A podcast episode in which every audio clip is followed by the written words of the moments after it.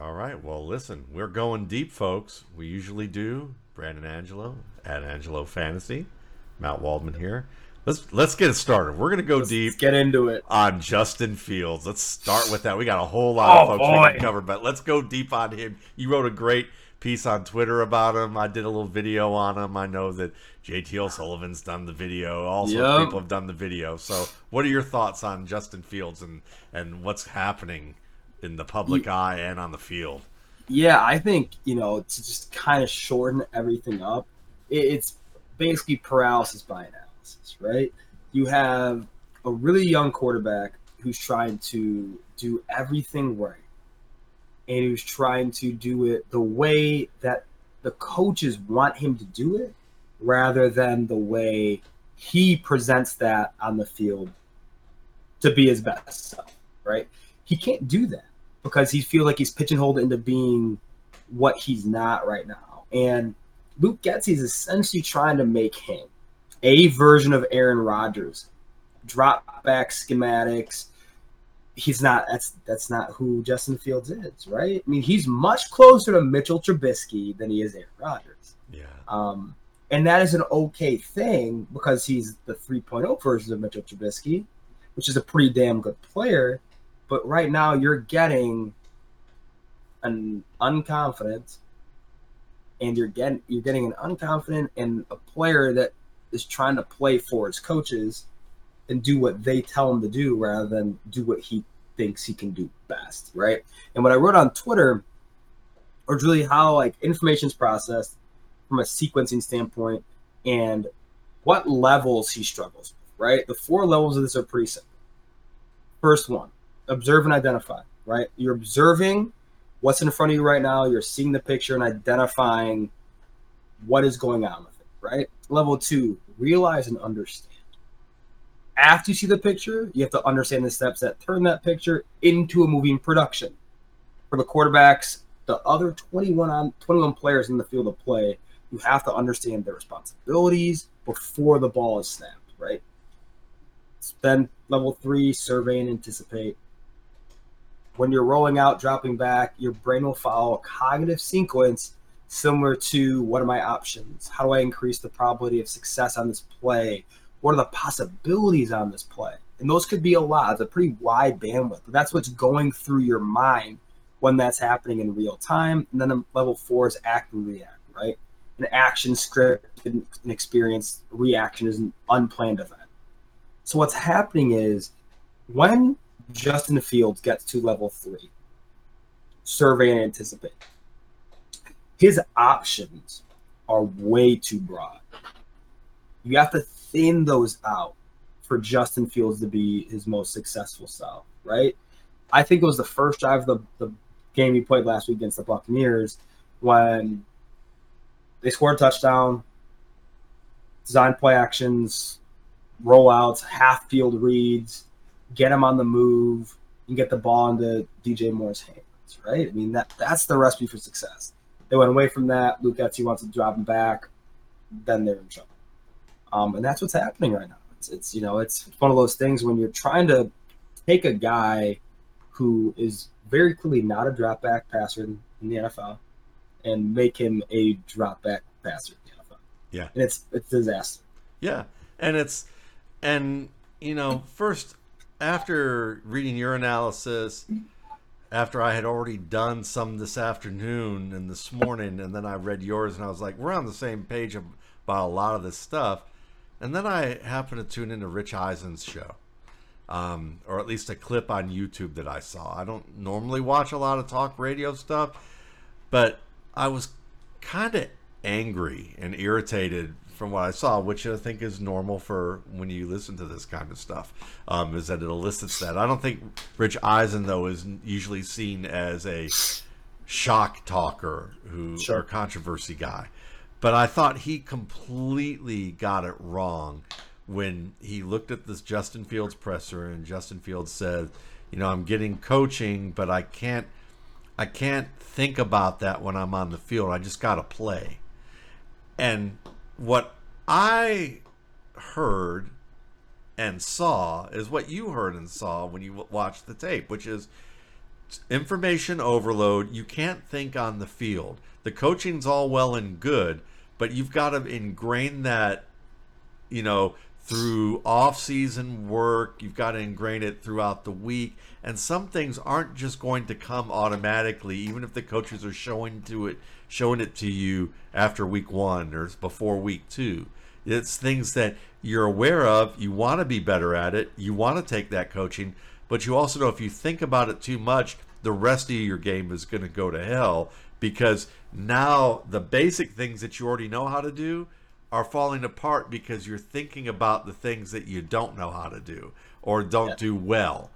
And and as a result of that, instead, Rich Eisen heard that as equating it to Zach Wilson not taking blame last year and that Justin Fields didn't like coaching, didn't want coaching, right. um, that wasn't receptive to it, was not taking responsibility. And that couldn't be further from the truth. And I'm someone who, when I studied Fields, I thought he wasn't, I think he was my fourth quarterback in that class. And I saw him as tremendously talented, having the highest upside. But I saw him as a guy who needed to be somewhere where they could give him a really defined plan to get him rolling and stair step him up into being the quarterback that maybe a team would envision a franchise starter right. to be.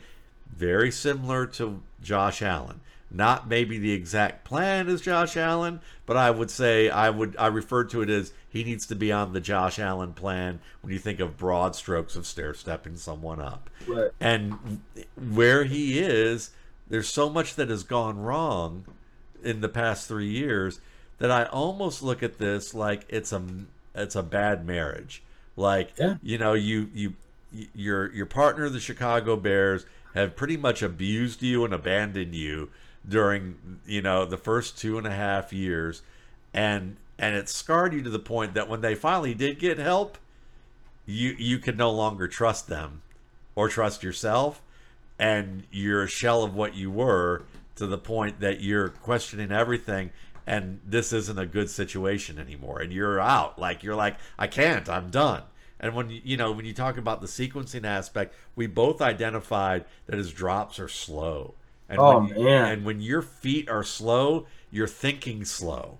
It's it's a crazy thing and it so all this stuff it, it, these are called hind brain activities right? And hind brain activity it is very simple. It is the analogy of if a dog is chasing you, if you're thinking about it, you're gonna die. You're already dead, right? You're not thinking I need to move X miles an hour. You're just running your ass off trying to get away from the dog, right? Yeah. That's what it needs to be on the field. It's a hindbrain activity. You already know what to do. Your mind understands the sequencing element and how quickly it needs to fire in order to get to XYZ. But if you're thinking about it, it's going to be slower. Yeah. Right. It's executing to the issue. speed of instinct, like you just, and that dog analogy is perfect because you're instinctively fight or flight, and yeah, yeah, you're not thinking, well, if I can, if I can stick my foot in this pothole, and and like, and you know, do something here that somehow it's going to force the dog to trip over himself. Yeah, I mean, yeah, you, you know, now if you practice that some crazy thing eight million times and who on earth would but like you practice that very specific action a ton of times like people martial artists do. I mean think of when you look at martial arts moves and you don't know what they are you're thinking this looks ridiculous until it actually has the result you're looking that that you see and you're like wow that's very cool. But at first it looks ridiculous to try and do. But they practiced it for years and years and years until they're so comfortable with it that is moved at the speed of instinct. And that's when you people are showing you stuff week end of week one that's not going to happen and when you become and you're as good as he is as an athlete as a thrower of the football um, you know as someone who was a terrific college quarterback you're used to carrying your team. And when you're an NFL franchise quarterback or at least drafted to be one you begin to think that if things don't go well, that means I have to do more, not that I have to do less. You said Mitchell Trubisky 3.0. That's a perfect one, too, because Mitchell Trubisky, like because Josh Allen was the same way too. When things got went bad for them, they tried to do it all themselves. Last two weeks ago, Josh Allen looked like Josh Allen at Wyoming against Yeah. the Jets, where he just completely just lost his mind. Just unraveled. Yeah, it was ridiculous. yeah, totally unraveled. And it's because it's because they think the best way to get out of this is take it on myself rather than delegate it away Right. and to distribute the ball. And and you see Fields dropping too slow, missing reads that are the quickest reads to hit, questioning whether those reads are the ones he should take. Dropping they're they're dropping cover six and then he has two of his receivers going into cover six, and he's still looking for them when he's got two receivers open underneath the cover six, and it's like first Right. and ten, you know, and Yeah, you're like, just that kind of stuff is overthinking.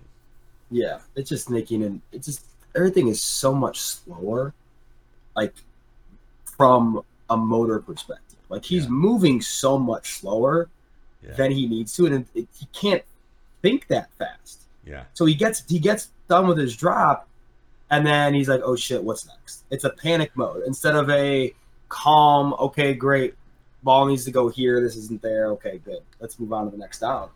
Um, it's brutal to watch. I mean, it's it's one of those things where it's like without like, coaches who can instill, "Hey, go be you." yeah, It's not gonna it's not gonna happen, right? I I was talking about Shane Steichen and Jalen Hurts, right? Now it's Shane Steichen and Anthony Richardson. Anthony Richardson looks miles better Yeah. than Justin Fields. yeah, Why? Yeah. Is he miles better as a as a quarterback? Probably not. no, But maybe a half a mile, but I'd say know, yeah. yeah, But what's happening is Anthony Richardson set up to succeed, right? Yeah. Shane Steichen's highlighting the qualities that he he does, he has and does well. Same with Jalen Hurts when he was in Philadelphia? Luke Getsy's trying to make Justin Fields Aaron Rodgers, like I stated, and it's it's not going to happen. And it's it like you said, it's a bad marriage, and it's and it's not getting any better. So I don't. I, I hope it goes back to like I said, and the Bill Laser, half field reads, play action, give the ball to Roschon Johnson twenty times. See what happens. Yeah, and we've got two good contrasts within um, within the conference because Jordan Love, who I would say was a good half mile worse than Justin Fields as a prospect, at least Yeah, Um, for sure. had because he's had three years to sit on the bench. All the prep stuff that you do behind the scenes as a quarterback, he's mastered. He know what it's like to travel. He knows what it's like to get ready. He's seen um, top pros do that. He's practiced enough to learn things. So now that he's out of the gate as the starter, one thing that you'll notice with him, his drops are quick.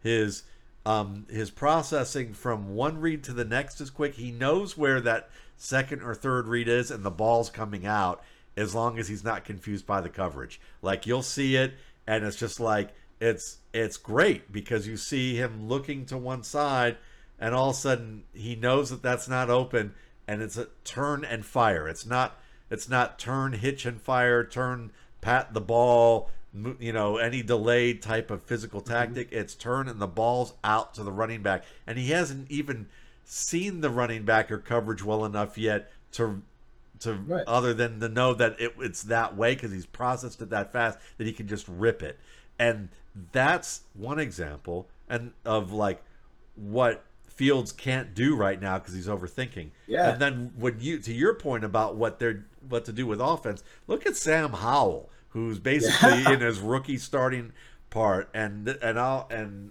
i want to talk about him a little bit because Howell, I mean, look, I think I had Howell as my maybe my sixth or seventh. I don't know. He was in my he was above Ridder and Malik Willis on my board. Um, Right. but he was not super high. But he was like borderline contributor, like a guy who Sure. like could probably start for you early and then if he really shows growth, maybe he'll become your permanent starter, your second contract starter. Yeah. If not, he's a journeyman type when you watch him in Washington, a lot of things that they're doing is RPOs, half field reads. And some of those half field reads aren't even just rolling out. They do that too, but they do trips to one side and Yeah, get three make it- receivers yes. matched up against two defensive backs, and all you have to do is stare at the open void, and you're manipulating the defense, even if you're not looking to the opposite side of the field, because they you're waiting for Yeah. the defender to react to the receiver, and then it goes. exactly Or you're- it's making it easy. And that's the thing is you're making it simple. Okay. You go out corner curl or out corner stop. Okay, great. You're you want to hit your high low read? Great. That's not there. Hit your stop. Yeah.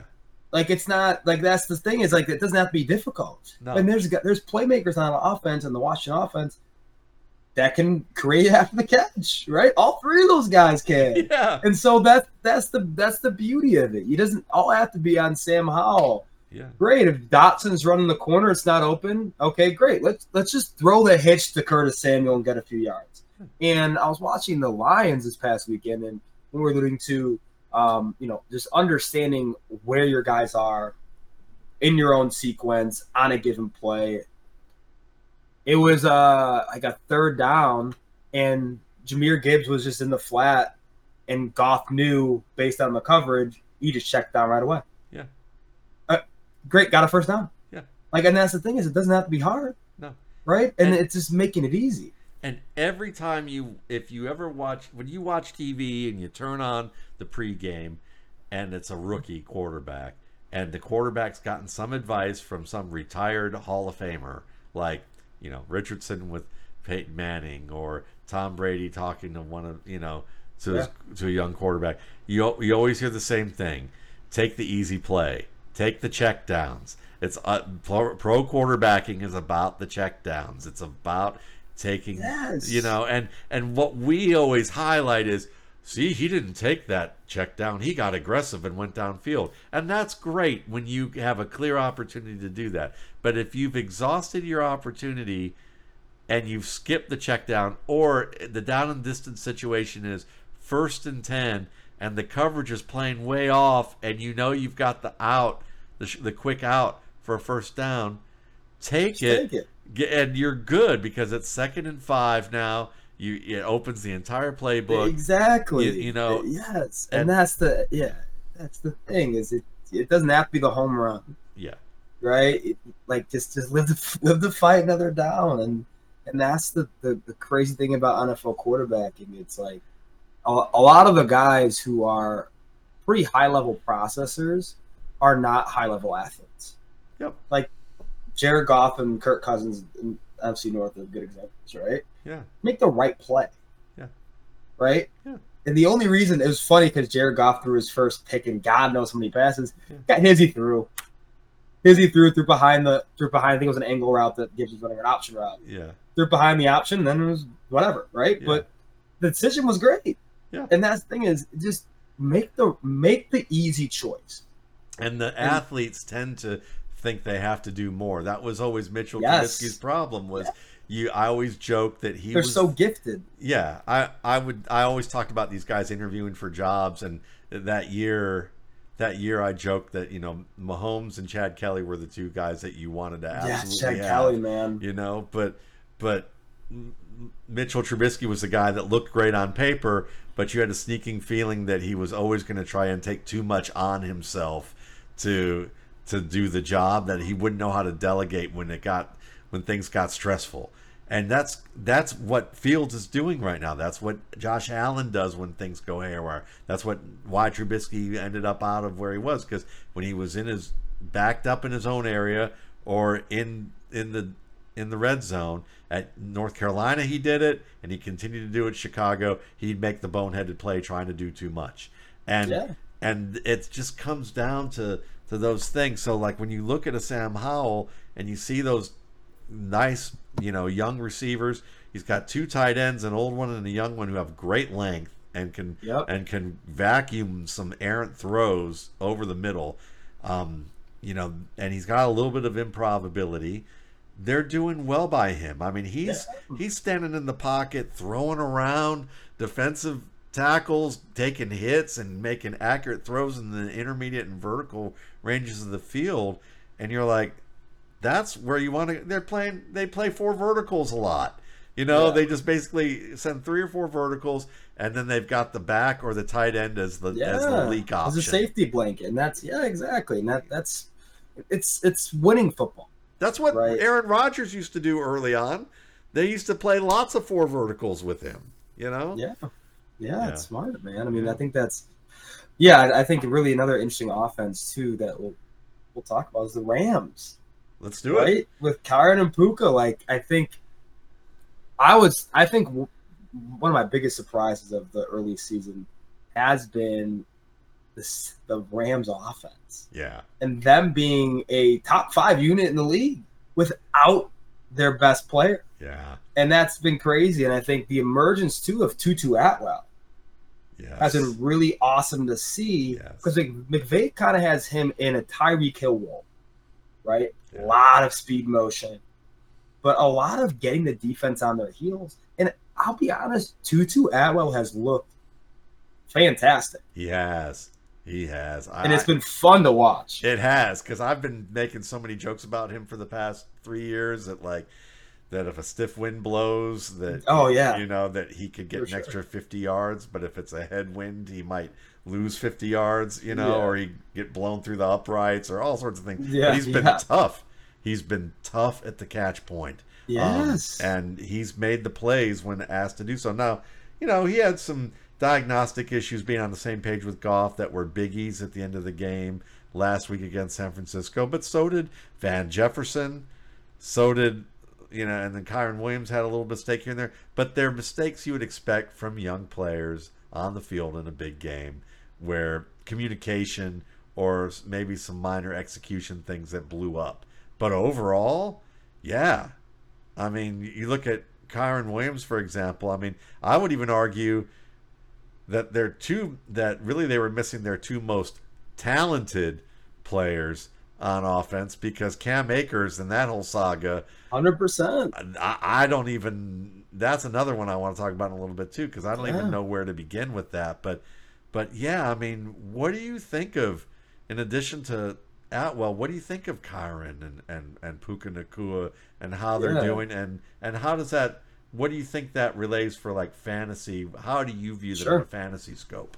Yeah, I think that's really interesting. I think Kyren, when he was coming out of Notre Dame, the one thing I noted in my analysis was this is probably the best pass protector in this class. Right? He's not overly Yeah. big, right? He's 5'9, probably just south of 200 pounds. But he doesn't make mistakes. Yeah. And that's that's the thing I, I I think we overlook a lot is we love the talented players. We love the Ronald Joneses. But what happens when they make mistakes? Yeah. right? Same with DeAndre Swift. That's why he's not in Detroit anymore, right? If you make mistakes, you lose your job. Yeah. happens in any job, and that's what that's what is happening for with Kyren. What he does well is he doesn't make mistakes. Fundamentally, a sound football player. He's not fast. He's not big. Very average athlete, but plays assignment sound football. Doesn't fumble. Reliable pass catcher, and will keep your quarterback clean on third. He's Justin Done. Forsett. Yes, 100%. And Justin Forsett had some damn good years in Seattle. So I and think one in that- Baltimore. Yeah, exactly. And I think for him, for Kyren, I think he's a rest season RB2. Why not? Yeah. McVay has told you, and he said it like he didn't say it, but you, when you watch the tape, week one, I, I wrote something to all like to, to all the subscribers in Angelo Analysis, and I said, biggest surprise is Kyren Williams, and I think he's taking Cam Akers' job because he was on the field in high leverage situations when Cam Akers wasn't. Yeah. Goal line, third downs, two minute, four minute. All those situations were all Kyren Williams. And I'm sitting here watching that. Cam Akers on my fantasy team. I'm like, where's Cam Akers? Yeah. And very apparent, Cam Akers lost his job Yeah. because it's not that Cam Akers is less talented than Kyren Williams is. Kyren Williams isn't going to make the mistakes. Yeah. And that's the big deal right now. And I think, too, from that point, going on to Puka Nacua, that's what impressed me about Puka in watching him the first two weeks of his life as a pro is you don't see the rookie mistakes, right? And that's the that's the thing is he un, he understands zones Yes. which is super super important right he understands the he understands defender depth and he understands this is super important from high level receivers really get this really well and it's the ability to have that sixth sense of when the defender is closing Yep. and what to do about it When to cut the route short, the route break short. exactly. When to settle into the zone. When to keep moving. When to get more depth. When to break back to the ball.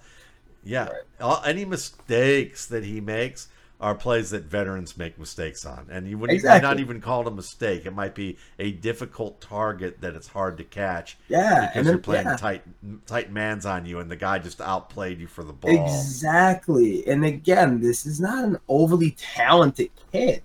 No. Right? This is not a physically like this he is not DK Metcalf, right? Like this is not this this physical juggernaut, right?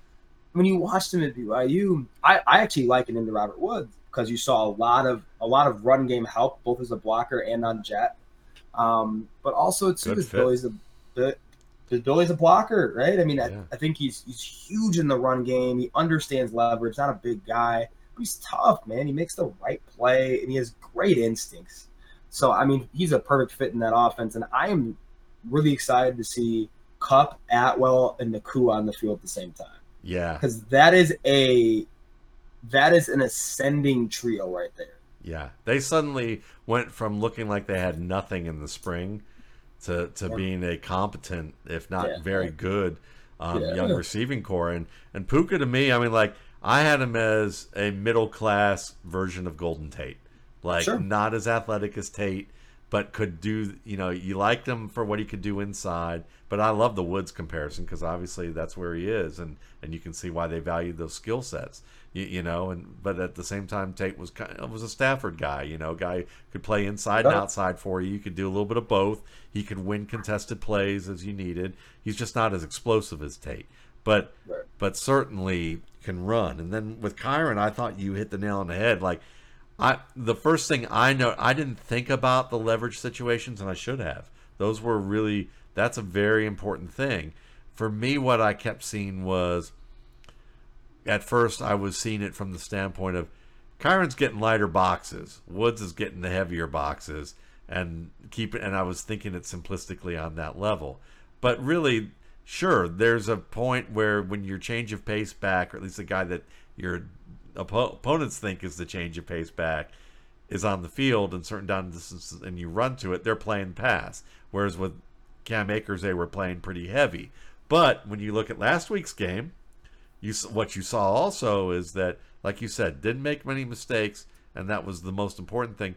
But that line play is doing well. Yeah, they're good. They're they They're are way better than people thought. yeah, and that makes sense because when you look at the end of the year last year with Akers, he was tearing it up last year at the end of the year. So uh, Yeah. that that line that wasn't supposedly very good was that is actually very good at, Yeah. at what they do. Yeah. So so you know when you think of it from that perspective, I agree. Kyren Williams is probably running back two. Um, you're he, he may be valued as a running back one after two weeks, but if you keep him in running back two range in terms of how you're valuing him as a tool for your lineup and how you would view him as a commodity if anyone wants to negotiate with you, you're gonna have a realistic understanding of what you can either get for him or what you can give up for him right. and yeah. and and that's and I would say the same's true of Puka because I think you know as the the zone part is so important. What we have to see is when they do put him outside um, with Cooper Yeah. Kupp there, is he going to win those one on ones? And I think he will win enough of them that he's going to still be like a wide receiver three in a lineup. Yeah, no, maybe a I- high end wide receiver three, low end wide receiver two. hundred percent agree, and I think that's where you look at to the scoring offense, right? I mean, this is probably going to be a top twelve scoring unit rest of the season, right? Yeah, yeah, And that's a big deal, right? He's going to have a lot of a lot of red zone opportunities, a lot of low red zone opportunities too, and that's super important because with Kyren Williams, you're, there's not going to be a low red zone rushing team. yeah. It's going to be a lot of play pass, and it's going to be a lot of you know backside drags and things like that, and and digs, and I think it's going to be Puka running those things, Yeah. right? And I think that's going to be a big big thing too. Rest of season is I think we're going to see the red zone targets bump up. He doesn't have a touchdown yet. Yeah. Think of that. Though. yeah. He doesn't even have a touchdown yet. So it's crazy what he's been doing, and you know I think he has the most targets ever through first two games. He has 35 targets. Yeah. The next closest person I think is Justin Jefferson, with like 25 or something. Like that. Yeah. Some ridiculous. And 25 targets through two games is a lot. Don't get me wrong. Yeah. 35 is an absurd number. Yeah. So it's it's pretty cool to watch them. You know, watch them work, man. I, I'm super excited about all three of those dudes, Puka, Tutu, and Kyren. Man, I mean, those they're fun to watch, and they're and they're good young players. And I think they guys like that are going to keep McVay coaching. I think. I think you're right, and I think they're still going to continue to see zone because do you Yep. really want? It's hard to match up against Atwell with his speed. It's hard to match up with Kupp because of his route running. You've got Tyler Higbee, who's a bit of a mismatch on Yeah, when he's matched up against linebackers or certain safeties. So yeah, they're probably gonna have to continue to play zone, which benefits uh, you know Nacua greatly um, in terms of what he'll do on the outside entering into this. So Right. uh, you know, I like that. Uh, look, let's let's kind of. I'm gonna bring this mood down a little bit because I'm you know.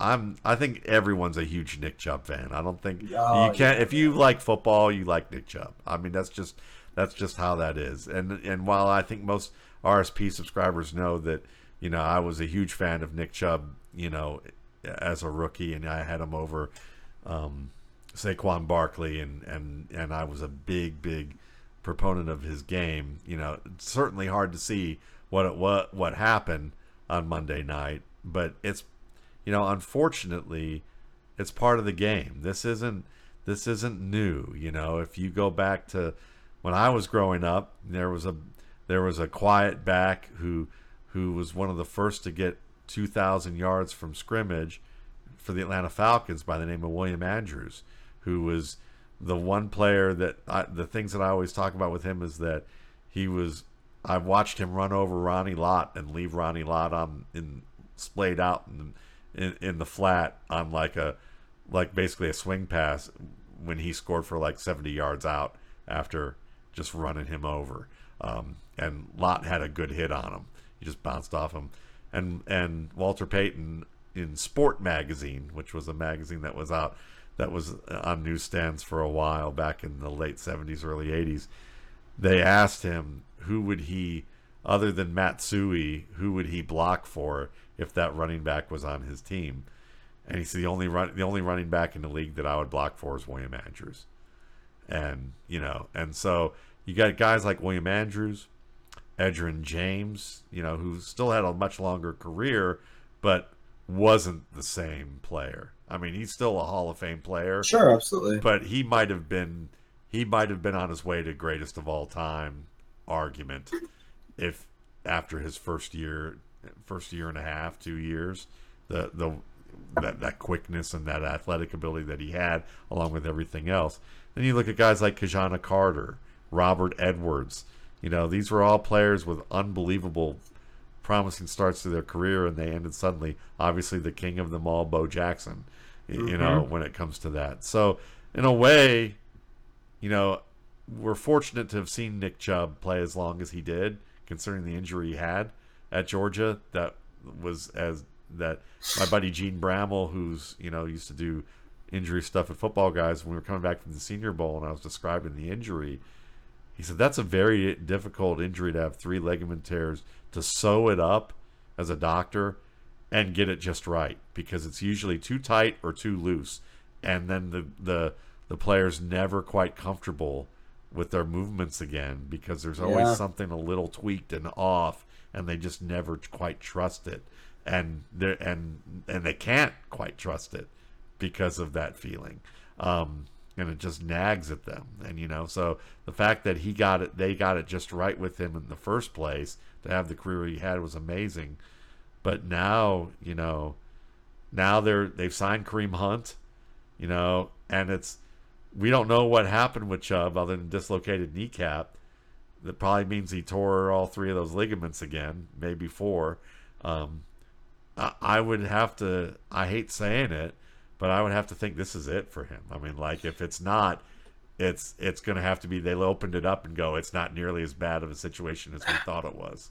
Yeah, I mean, I, the the tough thing is with, with multi ligament injured, especially second time, same knee. Uh, I know I, I read the meniscus damage, obviously, multi ligament, multi ligament damage. I think it, the the issue is going to be his age too. Right, already has a lot of miles on him, and this is this is in my opinion the best running back in the NFL. Yeah. In Nick Chubb, like No hands question. down, right? Yeah.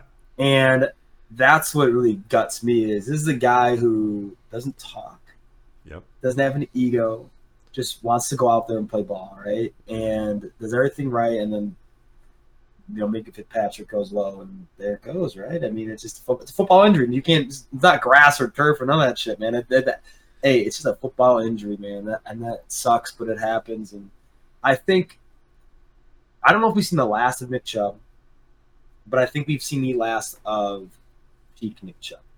Yeah. Right. I think that's very safe to say. If he comes back, I think he will. I, I don't know if he'll be the same player. Right. But it's like Kobe after his Achilles. Right. Doesn't have to be the same player to be successful. You, you can reinvent yourself in different ways and, and still have success in the league, and I think he will. I think the question is going to be with that Browns offense is what do you do next? I think the, the frightening thing is we can't rely on Nick Chubb. And they've and I think they realized last year when they had Deshaun Watson and you kind of do thought Deshaun was rust. And Nick Chubb, Nick Chubb, Nick Chubb, great season obviously and, and was the engine of that offense. This year you're thinking, okay, Nick Chubb's gonna get us off to a good start. Deshaun Watson is gonna be ready. Deshaun Watson doesn't look ready No. doesn't look good at all. Right, timing's off.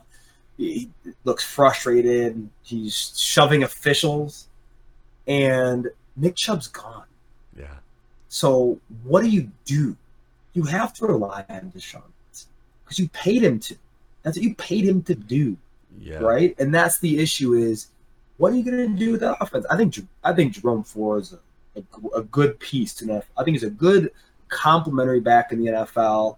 I think he has great top end speed. He's a good accelerator. He's a linear driven runner who can give you four and a half a pop on a with a good offensive line, right? He Not a runs bad thing. hard, can Yes, catch. yes, hundred percent. He's learned under Chubb. I like it.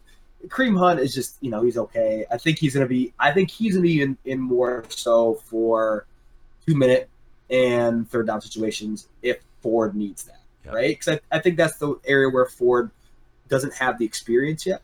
Veteran Isn't high- redundancy. Bingo. High level situations, super important, right? I mean, we've seen we've seen guys like Giovani Bernard made a living. doing it. Yeah. And I mean, that's what he did for his whole career. And that's going to be the Kareem Hunt role, similar to Giovani Bernard. Um, but I think the big thing here is going to be Amari Cooper. I think if there's going to be a saver to this Browns offense, it's going to be Amari Cooper. I think he's the only elite player left on that offense. Yep. And it's it, Deshaun Watson's just not No. not it. And the one thing that made me so upset, and I don't know why it made me so upset, I saw a video of Deshaun Watson out on the town for his I don't know 28 years old, 29th birthday, I don't know what it was, and you know it's all this glitz and glamour. Dude just lost again, and like, what are you doing? Like that's the that's my issue is you came like you're coming back from whatever happened. Not going to comment on that, but you're coming back. Don't you want to prove to everyone that you're gonna be the best version of yourself? And so far, he hasn't. And I, it's what do you what do you do if you're the Browns? If they Yeah. go, if they lose their next three games, you turn to Dorian Thompson Robinson and say, "Hey, kid, let's see what you got"? yeah. I mean, what do you do? That's it's a, it's tough, man. It's it's a very tough thing because, and as a Browns fan, it, it's sickening because it's like Nick Chubb was the reason I stayed a Browns fan. Yeah, I mean, it was like sure. they drafted Baker Mayfield, and I was like, easy, I'm done. I can I can be a Ravens fan now. I I, I know that's heresy, but like whatever, I'm okay. That team's still like the soul of what what I grew up with, so I I can do it. That's okay. And then they drafted Nick Chubb, and I was like, nope, I'm still here. I'm still gonna be here because they fucking drafted this guy. Um, but when you look at Deshaun Watson, I think that they I think that um Troy Aikman said it very well was that the offense really w- doesn't fit what Deshaun does best in terms of what. Stefanski asks, you know, because it's it's a lot more drop back, it's a lot more, you know, think of what Cousins did with Stefanski, you know, a little Yeah. bit more of a drop back distributor, stay on structure, that kind of thing. Um, Watson is very good off structure. Um, you have this you have great offensive linemen who expect you to stay on structure because they're doing good work. They're doing quality work. Don't screw this up by going outside the pocket. That's why we were mad at Baker, probably. I mean, I'm putting words in their mouth about that, but that's some of the things that Baker sometimes did wrong too. Was she tried to go off structure too much, and aban- and basically abandon the leverage of his blockers and ruin what they were doing for him. And I think Watson has a tendency to do the same thing. So I think the big question is is Kevin Stefanski going to adjust the offense to for Watson because they've got to lean on him or are they going to keep the same offense for the sake of the rest of the talents on the team and just make Watson get better at what he does. Now, you know, that's the the the real answer is I think the look on your face which is they're probably not doing that with the, how much money they paid Watson. yeah, it's just it that, that it's tough because I think now it's like, I think if you're upper management of the Cleveland Browns, you're like, training wheels are off. Yeah. Like this is what we paid you to do. Yeah. Right. This is this is why we paid you so much money, and now go win some football games. I mean that's as simple as that. And I think, like I said, Amari Cooper is going to be. I mean, you're feeding him 12 targets a game. Yeah. Like that's what you have to do. He's your best offensive player. He's got to he's got to be the one you lean on here. And then I, I I don't think they have a bad receiver room either with Elijah Moore. I think Elijah Moore can help you out in the backfield too in the run. Yeah. I think that's gonna be an area where they they integrate him in a little more um, into the run game. Similar to how I think Laviska Shenault was in his rookie season with the Jaguars, right? We saw him get a lot of actual RB touches, which was actually good for him. They've won, a, you know, the Panthers don't do that right now, which is fine. Um, but I think Elijah Moore's role needs to be kind of a rookie season Laviska Shenault plus, Yeah. right? Get him some RB touches. Too much has ball. been made of him in fantasy, I think, a little bit. Yeah, because he's not. I, I don't. I I love them coming out on this. Me yeah, me too. But, but it- it's just you know like you got to find a role right you got to find a, a, a niche in the league and he has it Oh. Uh, so I'll, I'll, I'll end this part about Deshaun Watson on this. He grew up probably about 20 miles from where I live right now. And I've been in that town enough that I'm speculating. But I did. Somebody I know, let's just say I played the telephone game with this, so it may not be completely reliable, but just say people I know who, who've talked to him in the past. I get a sneaking feeling that what happened with him certainly I I think it's good to probably make the assumption that he did a lot of things that were very wrong. Okay, very For sure. inappropriate at the Absolutely. very least. I would also say that people are complicated and that just because and and I'm not saying, you know, I'll I'll say the the final word is he did wrong and he should have known better. That's how I'll put it. But I'll also say that there's a there's some naivete with this guy.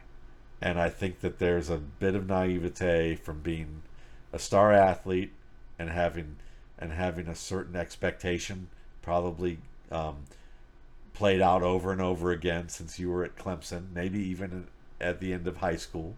Um, and then probably continued to the point that he behaved inappropriately and got away with it because there were either people who were like i'm okay with it some people who were some people who were like i'm not okay with it but i'm afraid to say anything. And some who were like i'm not okay with it and i'm reporting this. And then the ones who were not okay with it but not saying anything said you know what? Someone stood up. It's time for me to do do that too. And i think that for him to and if people when he says i don't think i did anything wrong or behave you know said some of the things that he said i could see it coming from a place of naivete because i could see the idea of him probably asking around what you know how do I how do I procure this kind of experience? How do I procure these types of experiences? And probably had some people tell him, but in a very simplistic manner, that he ended up going completely in the wrong direction with it.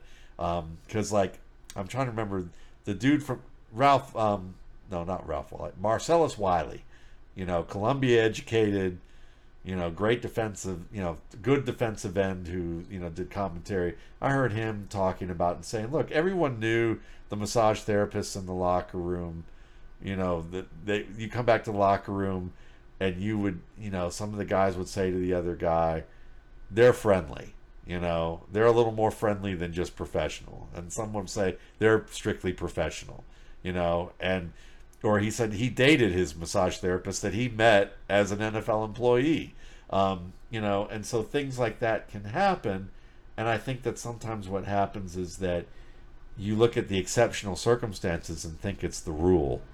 And then you're naive about how that goes. And so I say all that not to defend Deshaun Watson in any way, shape, or form, just to explain the dynamic of of how a young athlete may see things in the same way that I know someone who interacted with um, a prominent Georgia player who went on to the pros, who's since re- long since retired, who used to bring a um, one of those crowd control like velvet Oh, rope yeah, things yeah, yeah. to the club, and literally hit on this, um, and one of the, the the teammates hit on this woman like much older than them, and she politely turned them down, and then he basically said, "Well."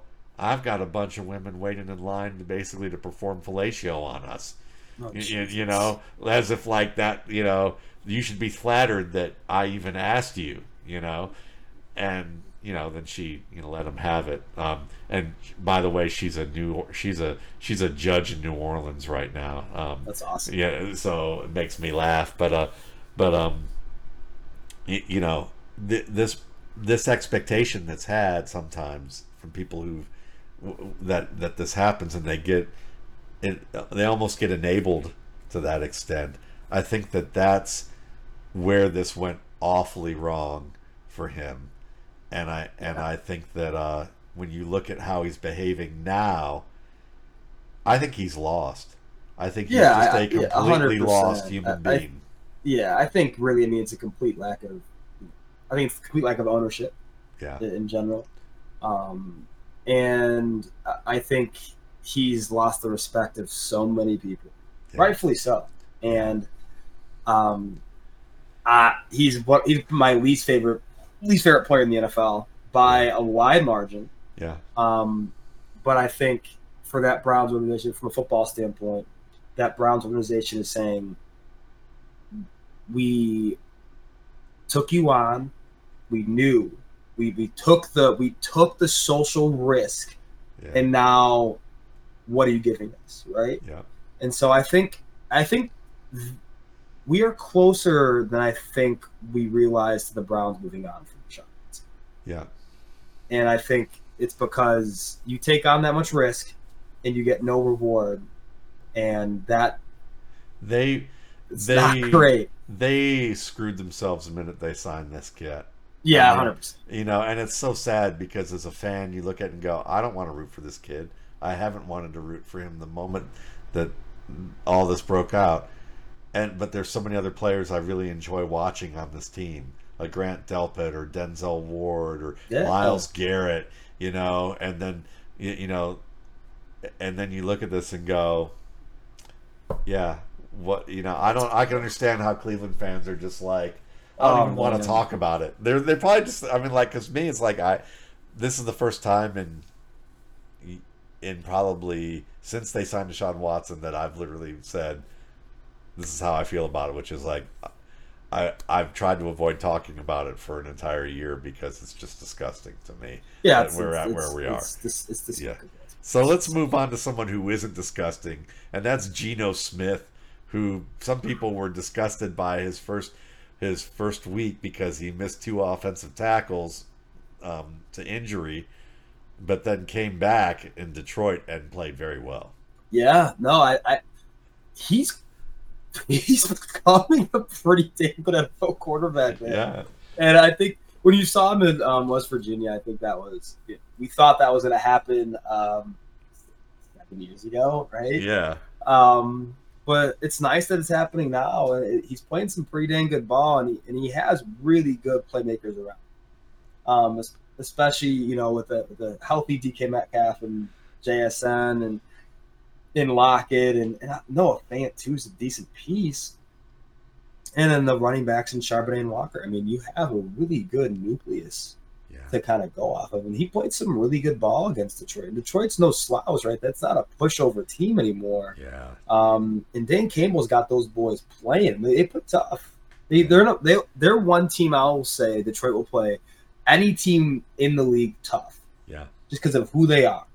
And he didn't back down. and He played a hell of a game. And I think he's someone that is going to be a starter for the rest of his career and is going to continue to even get better, I think, Yeah. as he as he gets older. But he's a I'm been really surprised, pleasantly surprised by, by how much better he has gotten so quickly. Because when you thought, hey, he beat out Drew Lock, you you thought, oh boy, here you go. This is gonna be a six win Seahawk team. And- Yeah. Drew Lock will be in by week nine. Exactly, You know? right?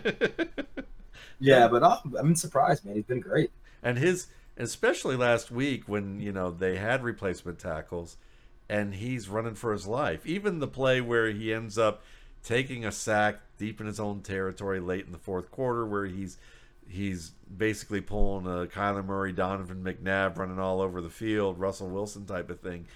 You had to you looked at that and go, wow, the athletic ability to do what he did and the awareness to do what he did physically was so impressive. It's just you wish that he had thrown the ball away. He got too invested. But mu- much of the time, he's not doing that. Much of the time, he's you know he's finding he's creating time, and he's finding the open man. Yep. And he's he's tough. He's accurate. He's got the arm. I, you know, I'm a, I'm a big fan of what I'm seeing, and you're right. It's just, and I'm a bigger fan because the fact that he didn't go completely into a hole and just become a journeyman who ends up leaving the league. Now, there's no shame in that because it's a tough league. We often shame it, but it's a tough league. But for him to be able to be at this point, you know, where he had such a strong season last year, and it looks like he can continue that, you know, is just it's it's a very inspirational story for a Yeah. lot of guys who lose their confidence and it's over. So so what about Brock Purdy? Where where are you with Brock Purdy at this point after seeing him la- late last year and this year? I think with a roster that good, he's the perfect fit. Yeah. Because what's going to happen is he's going to distribute the ball, he's going to get it to his playmakers, and he doesn't have to do that much with how good those guys are after the catch. Is there a better after catch trio than McCaffrey, Kittle, and Debo? Like, really? No, probably not. No. So, I mean, you're looking at probably the best roster in the league. All you have to do is get him the ball and be on time. And that, that Shanahan system's a tough system, right? Yep. But I think he's done such a good job at understanding the selflessness it, it takes to be a, a quarterback in that system. Um, that they're succeeding and they're going to succeed because of it. I mean, they're going to, I think to me, they're the team to beat in the NFC. Yeah. I think them and Philly for sure, but I think better team than Philadelphia is right now. Yeah. And I think that's going to be really interesting to see as we get closer to playoff time what moves Philadelphia makes. I think we're hearing numbers of Budda Baker. Um, and I think that makes a lot of sense for the back end of their defense. And also to their run fits. I think he's a, he's better than people think in, in the run game. Oh yeah. Um, he's great. Um, but I think that's a move that I think if you're Philly, you definitely make because when, hey, when you play when you play the Niners, man, you better be really assignment sound. You know, McCaffrey's. You look up, McCaffrey's going to have 120 in the first half, and and then by hey, it's over by that time. So it's they're an interesting team. I, I really like Brock, Brock Purdy, and in fantasy too. I think if you're a super flex league, you have a, a, a QB too. Yeah. He, he's steady Eddie. He's not going to be super flashy, but he's going to be someone that's going to that's going to get you, especially in six point per pass touchdown. He's going to get you your, your step. Yeah, I think And he's he's, a, he's good.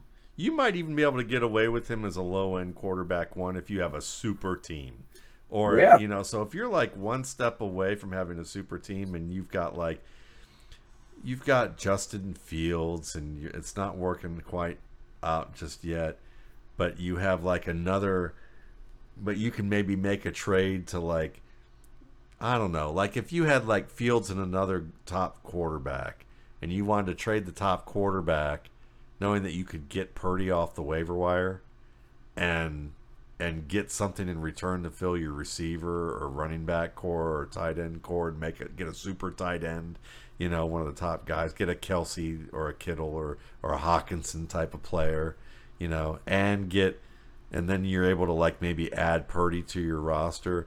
You might be able to like survive with that if you're like shooting for like swinging for the fences. Likely you- you're not going to do that. I mean, likely you're just going to go with what you have. But I think that if you're one of those people that wants to itch to try and do that, you know, Purdy certainly could be that guy that the difference between him and the 11th ranked or the 12th ranked quarterback is literally less than half of a point per game. You know, so why not? You know, if you're Right. if you're thinking you can get an extra two or three points per game into your lineup, and and you know right now you're you adding Purdy and that's doing better than what you got from you know Fields. Right. You know why not? Or the net the net gain seems to be better. You know Right. with with the with the moves. But yeah, with with Purdy, I mean, I I I think that you're right. I mean, he's not making he doesn't make many mistakes. He's he he can be aggressive within the scheme. Um, and with you know when you have Christian McCaffrey and you motion him around like he's Julian Edelman or Wes Welker, you basically get that effect that Tom Brady had, which is like, oh, this is what the defense has declared. Now I know what the coverage is pretty quickly. Here's where I can attack the field, and and he seems to process that information very well. And and what's interesting is when he does face Philadelphia, if it's Philadelphia in the you know in the conference championship, is he going to be able to make some of those three to five plays that you that you Right. need? If he mm-hmm. can, they're in business, and I I think there's going to be, I think people are going to be surprised because I think he's going to be able to do some of those. Now, yeah, the Philly side of the ball was fun last week to watch. You know, D'Andre Swift run for what 170 something yards. Yeah. You know, but, but I think it also highlights things we kind of alluded to, which is, look, great offensive line in Detroit, great offensive line in Philly, but Jared Goff does not force defenders to account for him in the run game. Whereas with Jalen Hurts, they absolutely do. It may force two defenders to account for him, which can often give you a box advantage of three on five, you know, six on four, seven on five, things like that. If you're counting like one side of the play, Right. you know, you're getting a one or two man advantage. And when you have a when you're even with the defense, when you count the running back and you're even with the defense, that's a runnable play. If you're if you have one man, that's a play you're expecting to possibly move the chains with. Right. You have two, yeah. I mean, and Swift is Swift's still doing the Swift things that aren't great with his game, like peeking outside too often, trying to bounce stuff. When he has to make a cut, he veers way away from his Yeah. blockers, and he's like zigzagging towards a defender and zigging Mhm. back in. But doesn't matter as much. You know, it's like we've got big craters. We've they're even bigger. They're going to stay craters because everyone's worried about Hurts keeping that ball. You got to respect that, and he's getting chunk plays. Yeah, it's, it's he's going to get so many second level opportunities with, with Philadelphia, and that's and it's it's going to be in the middle of the field, and that's going to be the huge thing is when they're gonna, they're going to run a lot of I think zone reads too with him, which he fits pretty well in that because you have to get him downhill, right? That when he gets into huge trouble is when he has the option to veer, right? We just call it ineffective veering. If he has the option to veer outside and veer path, he'll do it because that's what he that's his natural inclination, his tendency to do. And the difference between him and Miles Sanders is that cognitively they're kind of similar. That they don't process information super well. But Miles Sanders did not have any lateral element to his game. Right, wasn't a good enough mover to get around to get around backers. He either had to go through the backer or try to you know sprint past them. Right, out, out accelerate them. And Swift has the lateral elements of the game where he can manipulate backers a little better. And we saw that in last week's game, right, against the Vikings. And I think that's going to be a huge element to them going forward. I think Kenneth Gainwell offers you a little more safety. Yeah. Right. And a little much better in pass pro, and that's that's an area where D'Andre Swift was not good in Detroit. Yeah. And that's that too's an area where I think in third down, two minute and four minute, the high leverage situations, and even goal line, Kenneth Gainwell might still see those looks. Yeah. But I think between the 20s, D'Andre Swift is a better bet for big plays, for splash plays. And if you want to motion him out, use him as a decoy. Um, and empty is, is, I think is important. You have to account for him on the boundaries as a receiver, right? With Kenneth Gainwell, you don't have to as much as you do D'Andre Swift. I think after the catch in particular, yeah. um, because you can run some delayed drags with D'Andre Swift. I don't think he's that great of a route runner on the boundary, but you can run some delayed drag with delayed drag with them and, and, do some design screens and things of that nature, which you can't do as much with Kenneth Game, right? Or at least the threat of him isn't as big. Um, but I think we're seeing a potential resurgence in his career, and I I wrote something to the effect of this is good because if it wasn't if this wasn't the fit he'd be he might be out of the league by next year. Yeah, because that's the way it was, it was very Ronald Jones esque right? Ronald Jones is now Cowboy. I don't know. I, I don't even yeah. in the practice squad anymore. Yeah. Um, but he's not but, time. That's for sure. No, no, he's not, and it's not because he's not talented, right? Yeah. It's he makes too many mistakes, and I think D'Andre Swift is finally realizing, oh my gosh, like this is this is what this league is, and he's playing really well, and I think he's going to be a, a, great rest of season addition. Yeah. Any hope for Rashad Penny? He looks like he's lost a step and that's yeah. like when you when you watch him, especially, I mean, he super dynamic with the ball in his hands. And we're talking about that level of acceleration for a guy who's 220 plus pounds. I mean, he was one of the probably the best linear runners in the NFL of the last five years. Like I could short, very short list, but with his recent injury, you can kind of see that initial acceleration, that early excel, it has lost a step or two. Yeah. And that's where he really had an advantage on backers is you'd see him so many times be by the backer, the backer's turning his hips and see you later. And now he just doesn't have that. And I think he's he's gonna be someone I think that gets cut.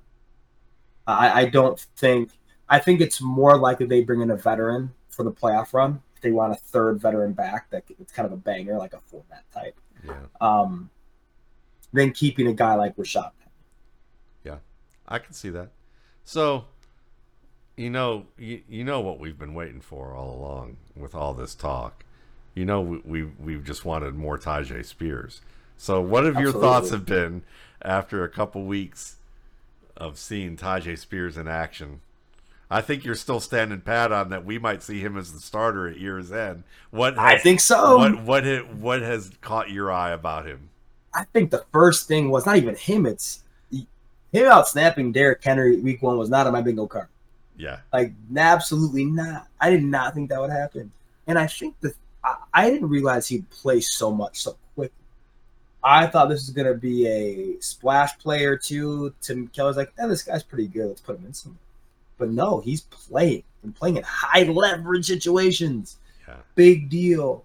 And he looks good working off of Henry, yes. which is super, super important, right? I mean, and you can have either those guys in the field and the defense is going to have to account for them. Yeah. That's what didn't happen in the past, right? They've had some okay secondary pieces, right? Like Darrynton Evans and some other guys who are all right, but like not like starter caliber backs. Like like like Spears is. And I think that's a super big deal for the, the identity of the Titans offense is where those guys can be intercha- interchangeable and you potentially have a future at the position. Um, where Derrick Henry, Derrick Henry still looks like Derrick Henry to me. I think he looks good. Yeah. Uh, He looks the same old, same old Derrick Henry. But I think, especially by season's end, I think you see the roles go in opposite directions. Especially as you're start at if you're the Titans and you're in playoff contention, and you kind of want to maybe save some of the, the the tread and the tires for for the playoffs with Derrick Henry. Right? Yeah. And you you start you start giving Spears more looks out in the backfield and start giving him some more angle and option cons. Which I'm surprised they don't run with him very much with Tannehill, right? Tannehill's a timing based passer. That works really well with what what unit they have out there at receiver, which Yeah. is Hopkins, Burks, and what else do you have? What, Yeah. like Oh, oh, Westbrook Atine, right? Whoa, yeah. Yeah, and it's like you don't have another go-to target, and I think Spears can be that guy. Yeah. Um, and I think honestly, I think he needs to if they're going to make a playoff. I think he's going to be the X factor for them being a playoff team in the AFC.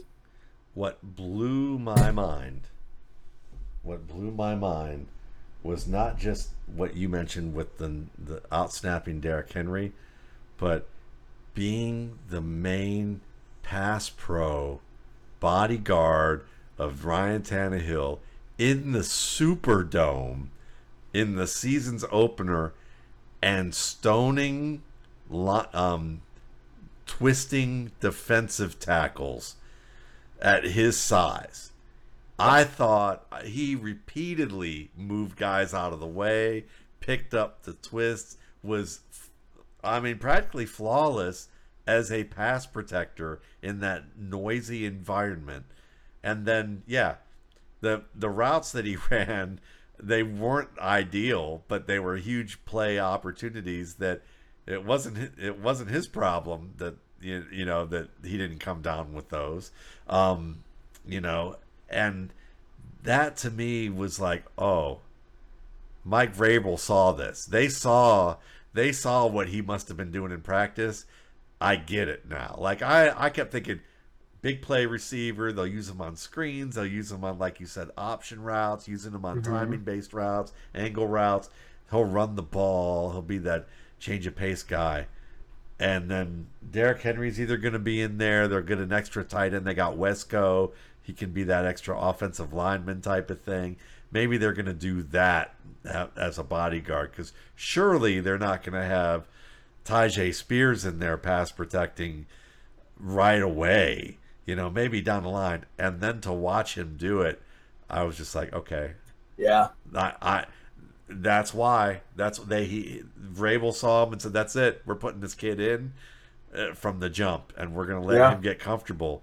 And when a player when a player is that good in their all around game that early that a coach like Vrabel is like yep come he's on a in hard man to impress. Yes.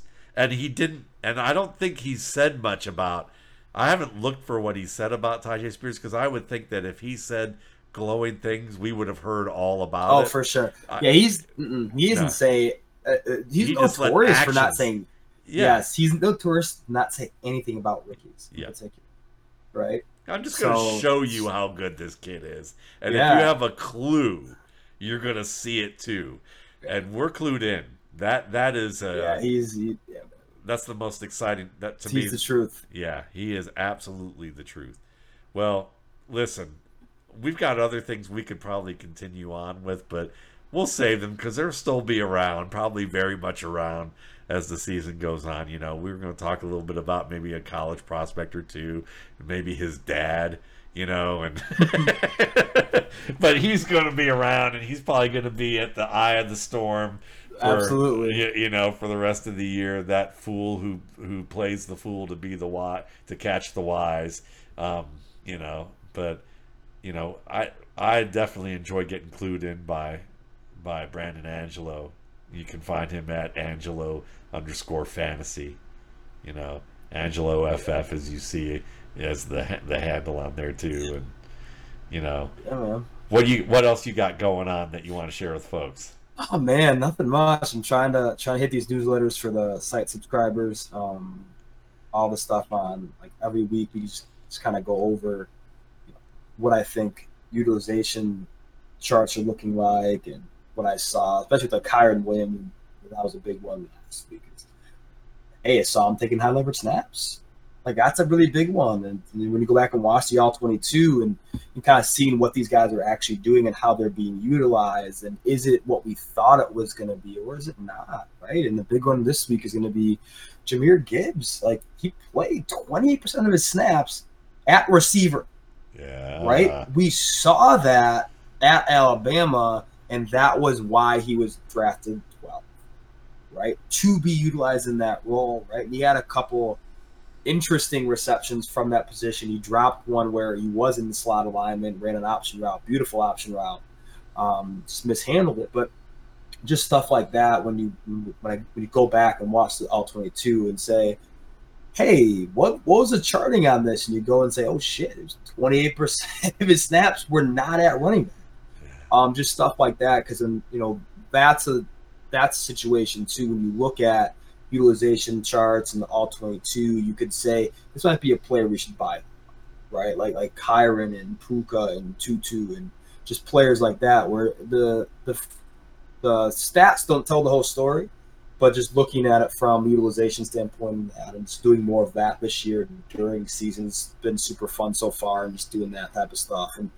Um, more so the explorations of certain players like I Justin Fields is going to be something I want to continue to do. And that's been pretty well received over the first day, so that's good. But but yeah, I'm just looking forward to keep doing this with you, Matt, and, and keep it keep it growing and keep having fun. Yeah, man, we're having a good time with it for sure, and I would definitely recommend folks to check out, you know, Brandon's work over at Angelo Fantasy. You, you know, it's you know you're gonna get you're gonna get quality stuff like we saw tonight, and of course, you know, you can find me over at Football Guys. I, I last week I did a I did a very um, detailed charting in in some creative ways of Desmond Ridder's game to kind of give you an idea about what's going on in Atlanta.